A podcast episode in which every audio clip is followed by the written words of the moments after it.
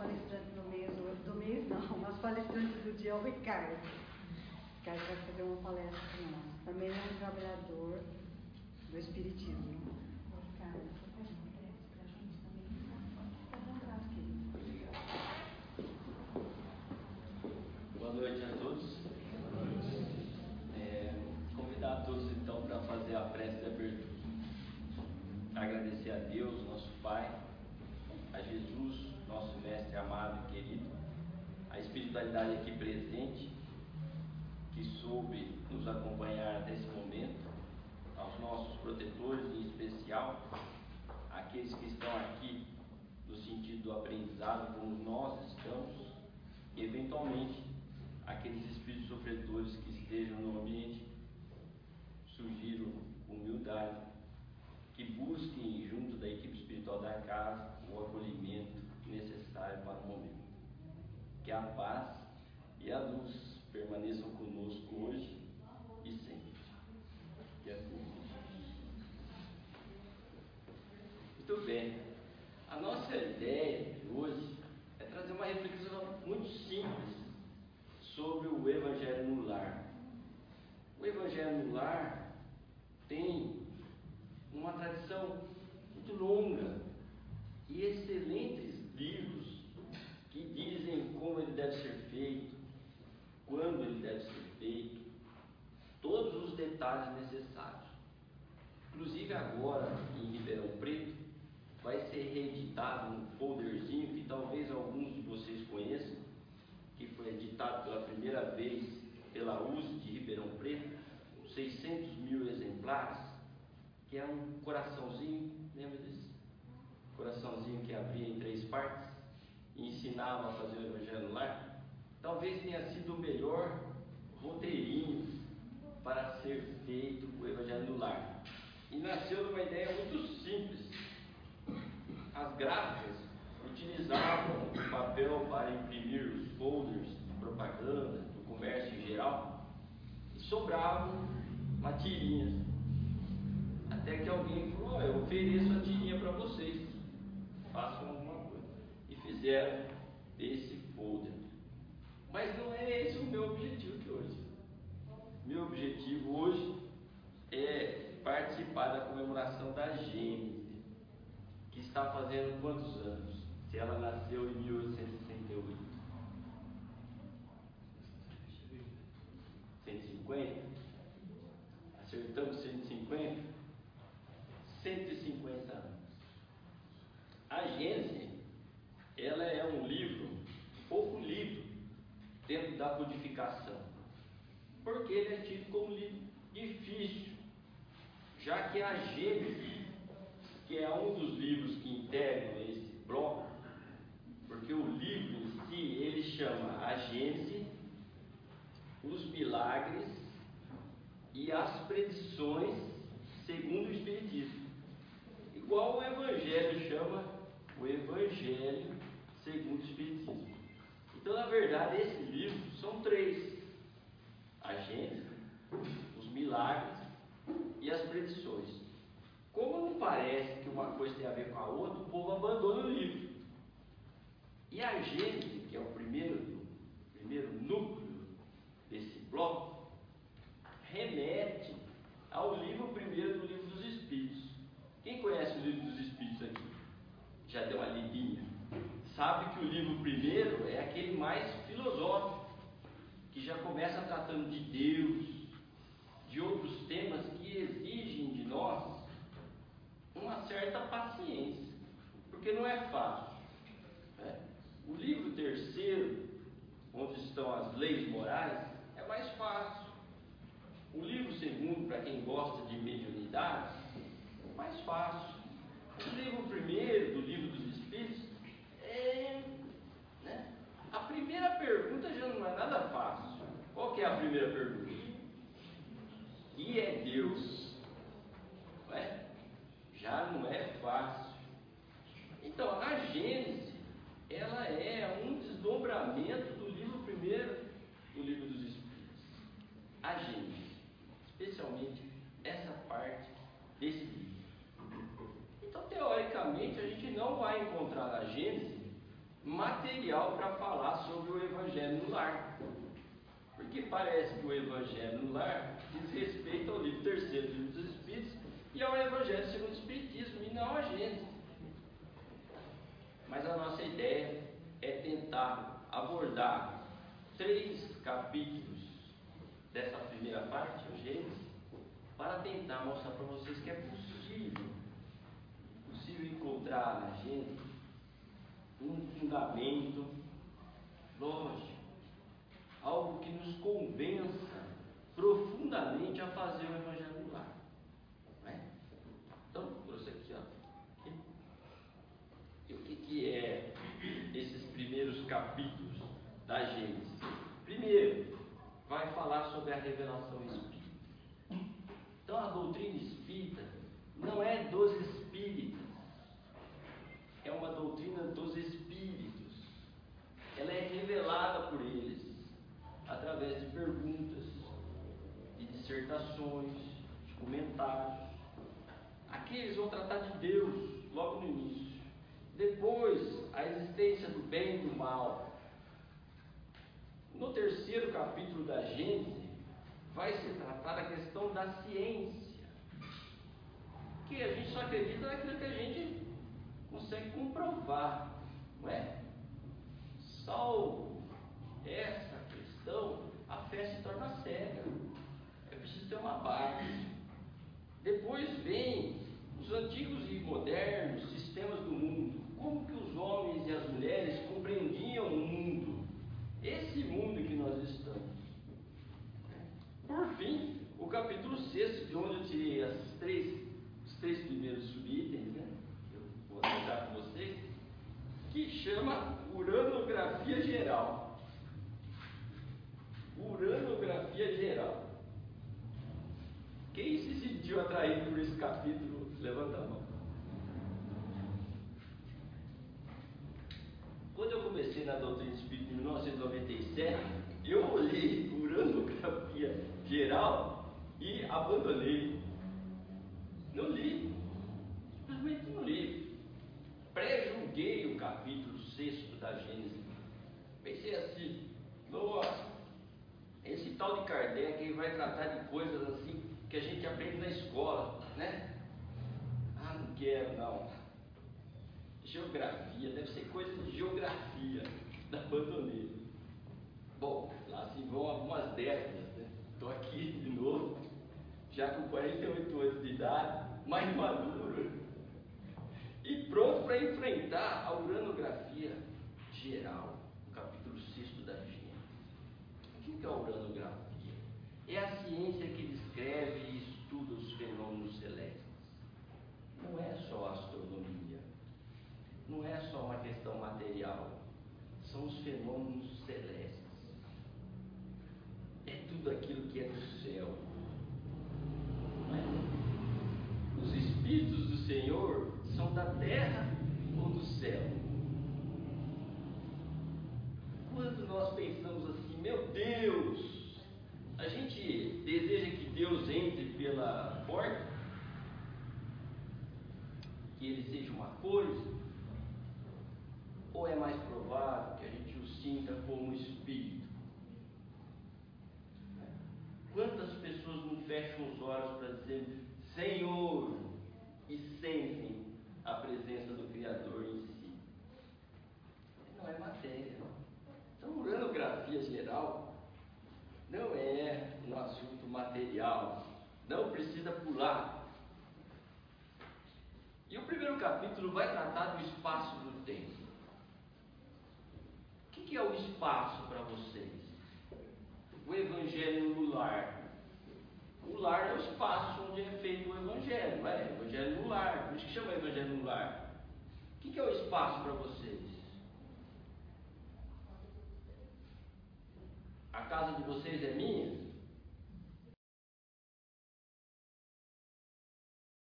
Ou é tudo aberto? Tem muro, é limitado então. O Evangelho no Lar é um Evangelho que é feito dentro de limites, é isso? Não é? Não.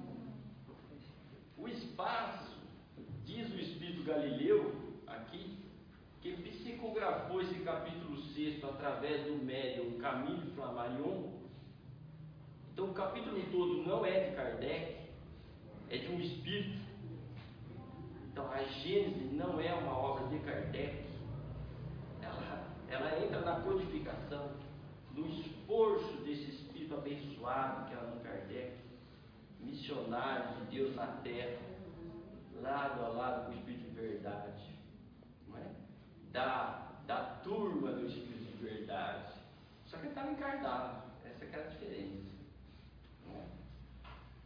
O Kardec só faz comentários ao capítulo 6. E o Galileu, é aquele, o Galileu Galilei, famoso, só que agora desencarnado, desvestido do corpo material, ele diz assim: basta que vocês saibam que o espaço é infinito. Então o evangelho no lar, a primeira coisa que a gente tem que ter noção é que não é um evangelho na nossa casa, não é, é um tipo de momento que vai nos retirar da nossa casa, porque o espaço é infinito. Então, quando você vai fazer o evangelho no seu lar vai se conectar com o restante do universo. É o contrário do que a gente pensa. Vou fazer o evangelho no meu lar. O certo é a gente pensar assim: vou fazer o evangelho no nosso lar, o universo. E a Galileu, ele tem uma frase muito bonito. Ele diz assim: pensa em algo que se movimente à velocidade de um relâmpago. Fecha os olhos comigo, porque todo mundo aqui já viu um relâmpago, não viu? Seja na televisão ou pessoalmente. Fecha os olhos comigo um segundinho e tenta capturar na sua memória a imagem do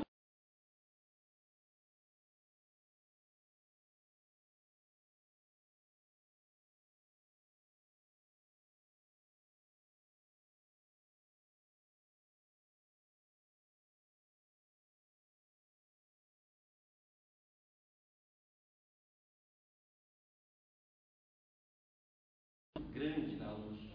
E o Galileu fala: imagina que alguém está na velocidade do relâmpago e vai avançando durante anos, séculos, milhares de séculos, milhões de períodos 100 vezes seculares. Ainda assim, para qualquer lado que se dirija, ainda haverá espaço. Olha que coisa bonita. Quando você elege o seu lar para fazer o evangelho, para procurar a boa nova dentro daqueles limites, você está dizendo para Deus: ó Pai, estou pronto para o infinito. Bonito isso. E o tempo? Porque esse capítulo chama o espaço e o tempo. Quanto tempo tem que durar o evangelho no lar? Quanto tempo? Quanto tempo dura o evangelho no lar de vocês? 5 minutos. Quem dá mais que 5 minutos? 20 minutos? Mais de meia hora? Alguém faz evangelho no lar que dure até 1 hora? Alguém já fez evangelho no lar que passou de 1 hora? Não, né? O tempo para nós é muito limitado, né? Nossa palestra de hoje é de 30 minutos. Essa tem que falar sobre o evangelho no lar de 30 minutos. Se eu começar a passar 35, 40, 45, todo mundo vai ficar ansioso. Desde os encarnados até os desencarnados. Aí vamos ver que o Galileu fala do tempo. O que é o tempo para um espírito? A frase é a seguinte, está no item 2. Ele fala assim: o tempo é uma gota d'água que cai da nuvem no mar. Pensa uma nuvem em cima do mar, o mar aberto. Pensa uma gota caindo dessa nuvem. Esse é o tempo. Essa queda pode ser medida. O que é uma gota no oceano? Medida. É bastante ou é pouco? Deve ser considerada? Deve, porque ela compõe o oceano. Mas o que é uma gota na imensidão dos mares? Nada. Nada de nada. Então, às vezes, a gente fica fazendo o evangelho no lar, de olho no relógio, preocupado, porque já deu 15 minutos. Porque lá se passaram 30 minutos. Porque veja só que absurdo, o nosso evangelho no lar está durando 1 hora. Mas o que é o tempo? O tempo é algo muito maior do que nós imaginamos. Muito maior. Se o espaço é infinito, qual é a duração do tempo? Qual é? Infinito. Ele não disse que se a gente caminhasse como um relâmpago, pelos lados, em todas as direções, sem cessar, por séculos e séculos e séculos, nós não chegaremos no final? E o tempo? Por que a pressa no Evangelho no lar? Por que não a maturação? Olha só, o que é isso aqui? Um dardo. E serve para quê? Para que serve o dardo? Para jogar, acertar o alvo. Um dardo sem alvo faz sentido? Para que serve isso daqui na minha mão se eu não tenho um alvo? Tem algum alvo aqui? Não.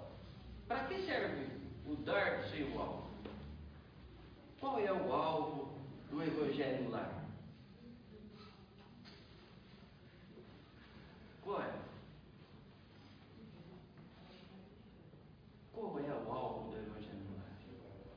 É no menor espaço de tempo, que incomode menos todo mundo, a gente fazer uma prece, ler alguma coisa e acabar logo com isso? Porque pelo menos 20 minutos os espíritos ficam aqui em casa. É isso? Sei lá. Assim que vocês forem embora, a gente liga a televisão e a novela come solta. Ó, deu 15 minutos, Twitter, Facebook, vamos lá. Paga a luz. É isso? É um ritual o Evangelho no lar. Ele é circunscrito. Ele não é maior do que a gente pensa. E a matéria? Vamos ver a matéria.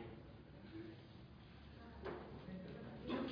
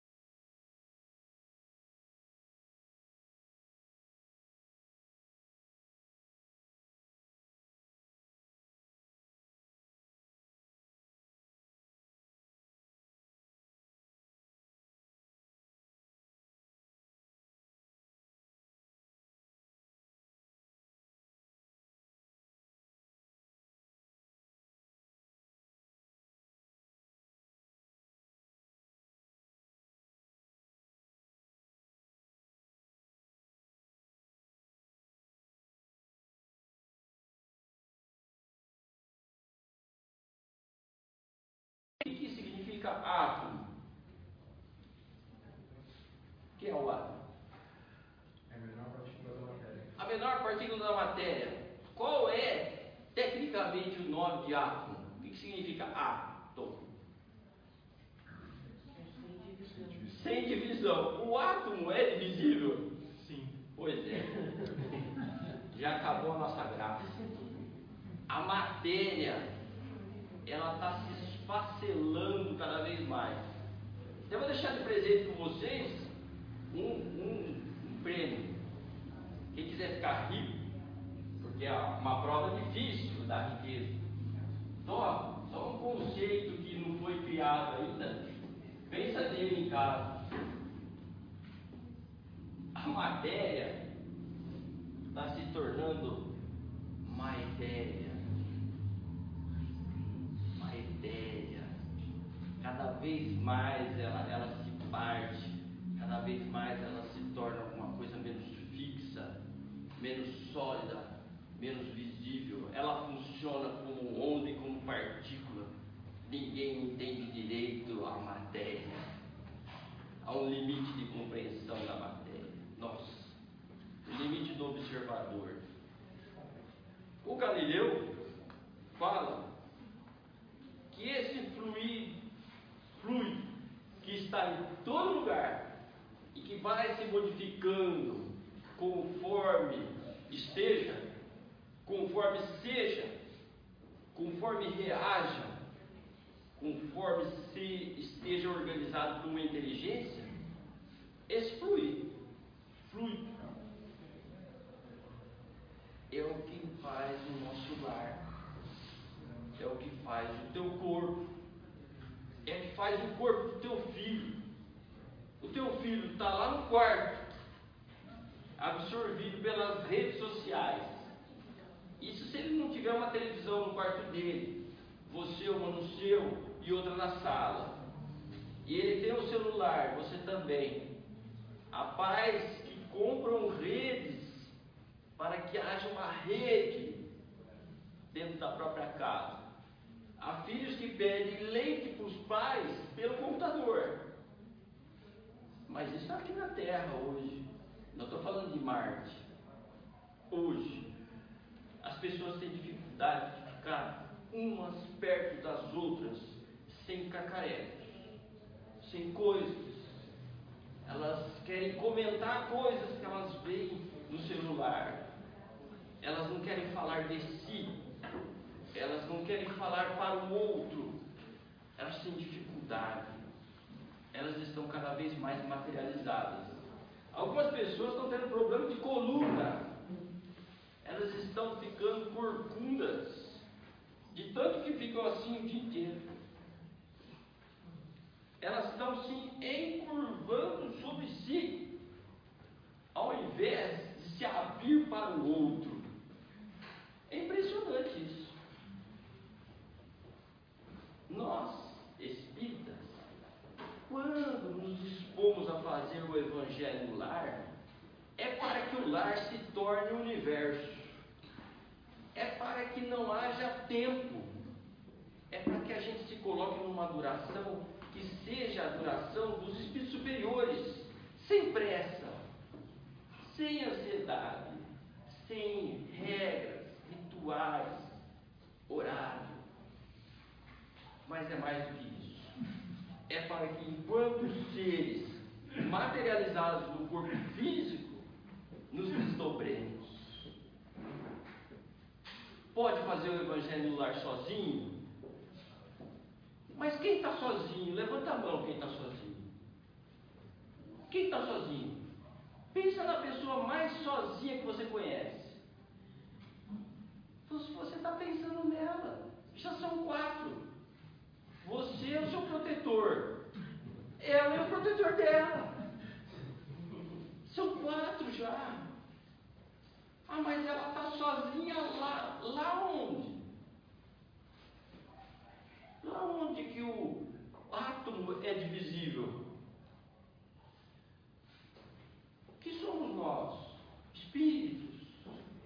Estamos materializados. O Galileu é um sujeito esperto.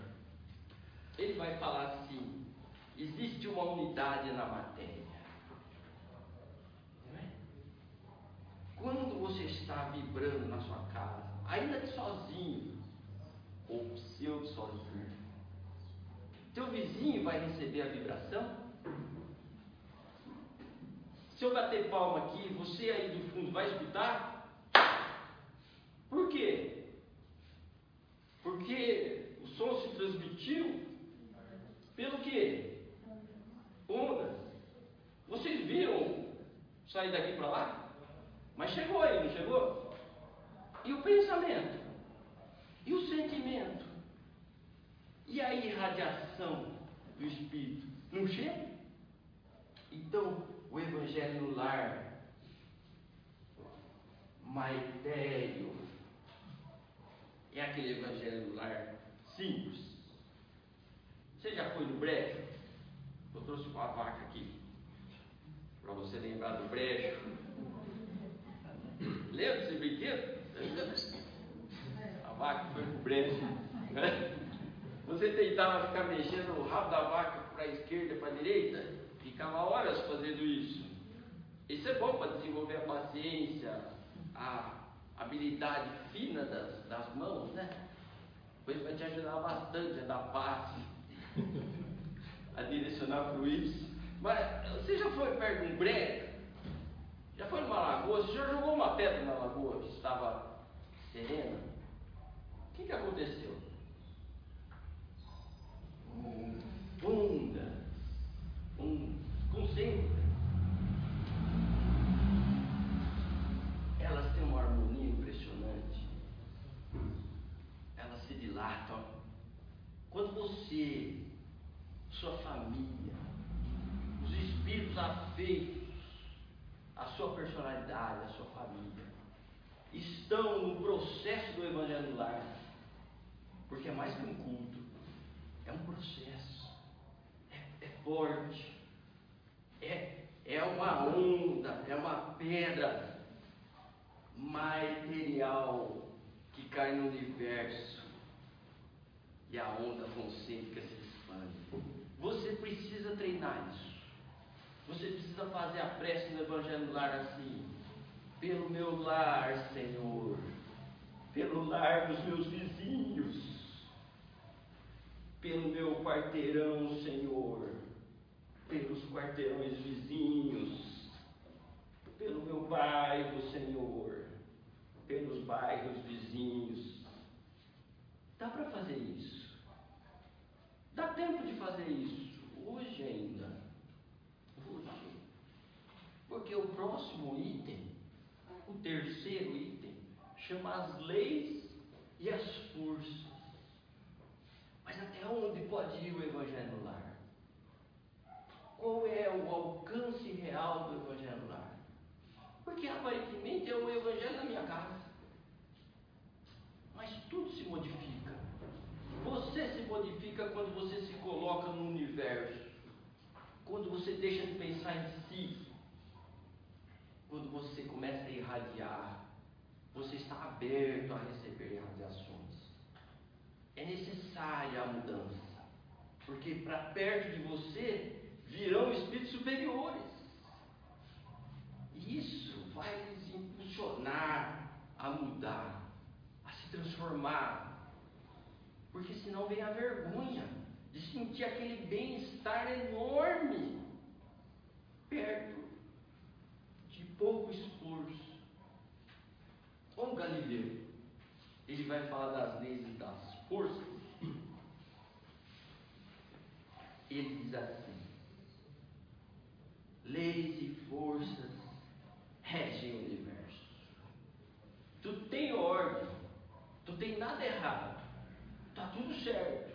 Nós aqui precisamos nos concentrar. Ele diz assim: o dom da inteligência, a faculdade de estudar o mundo, de estabelecer apreciações, raciocínios, para encontrar a universalidade das coisas. A gente se joga no seio de Deus, a gente se entrega ao Pai no momento do Evangelho no Lar. E termina o Galileu assim: a natureza jamais se opôs a si própria. A natureza jamais se opôs a si própria. Tudo está bem. tudo está no lugar que deveria estar. As forças do amor, da compreensão, da caridade estão em pleno funcionamento. Somos nós que precisamos nos ligar a estudo. E o Evangelho no Lar é uma proposta de universalização do espaço, do tempo e do próprio espírito. Ele passa a ver o universo como lar. Você faz evangelho no lar? Não. Eu faço evangelho no universo. Mas quem é você para fazer isso? Eu sou filho do Criador. É o que nós somos. Quem tem animal em casa? Eles não gostam do evangelho no lar. Eles amam. Você tem lá um lugarzinho circunscrito que você faz evangelho lá, tem plantas. Lá na Pequeninos de Jesus, a sala do pátio é dividida por um vidro com o exterior. Do lado do vidro da sala do pátio tem uma venca. Quem conhece a venca? Delicada, né? Sutil. Você já experimentou secar uma venca? É possível. Basta você falar com ela. Ou que alguém cobice a sua. Então, um centro espírita que tenha uma venca do lado da sala do pátio e ela não esteja secando, está funcionando. A usina de força do centro espírita está funcionando. Mas o que é? Onde está a usina de força da sua casa? Não é a televisão, é. Não é o seu celular, é. Seu laptop? Não deve ser. Olha só. Abracem os livros. Voltem a sentar juntos, uns com os outros. Multipliquem os dias do Evangelho no Lar. Passe para 2, 3, 4. Quando você vai ver, todo dia, dia do Evangelho no Lar. Precisa marcar a hora com a espiritualidade. Toda hora é a hora da espiritualidade. Você faz Evangelho no Lar onde você quiser, como você quiser, desde que você simplesmente queira. É isso. Ah, comunicações mediúnicas do Evangelho no Lar? Não. Não são necessárias. Porque tudo que está sendo dito naquele momento é: Deus existe. O amor predomina. Somos todos da mesma família. Nós todos do universo. As plantas, os animais, nós, os espíritos. Um só coração, um só pensamento. Quando chegar assim, a prece de cargas vai ser uma realidade na nossa vida. Não é preciso decorar, é preciso vivenciar, é preciso experimentar. Então, para ir embora e deixar uma semente no coração de vocês, para a vaca no brejo, saiba relaxar. Se você não relaxar um pouquinho, você não sai do lugar. Relaxa um pouquinho. Tira a atenção. Se prepara. E pensa na pedra de matéria que somos nós, no grande lago do universo. Se joga no lago, sinta-se em casa, chame a criação de meu bem, agradeça, agradeça,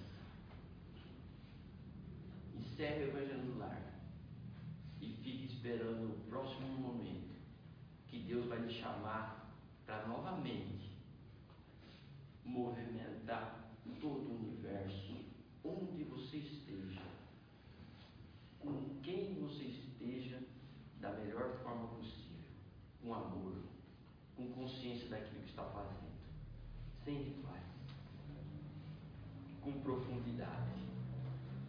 Eu desejo a vocês uma excelente semana, que essa quarta, quinta e sexta sejam como qualquer outra quarta, quinta e sexta, que sábado e domingo seja como qualquer outro, mas que essa terça-feira não seja igual a nenhuma das outras, porque se você captou algum sentido nisso tudo que eu falei, faça, experimente, porque experimentando, no próximo diálogo, nossos olhos brilharão, não só o meu, não só o seu, os nossos, entenderemos melhor o que é isso. O importante é se movimentar. Qual é o alvo do Evangelho?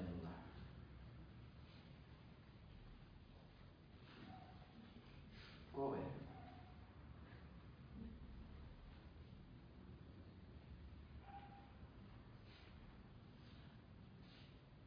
Obrigado. Uma boa noite para vocês.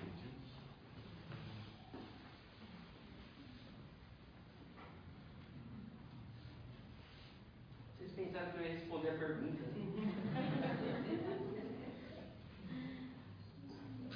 Vocês são engraçados. Quem quer brincar com a vaquinha para matar a vontade?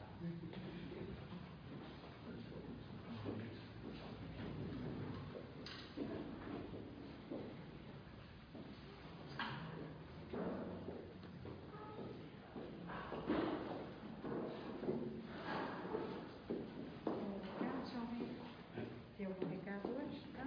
Sobre nós? Obrigada, viu?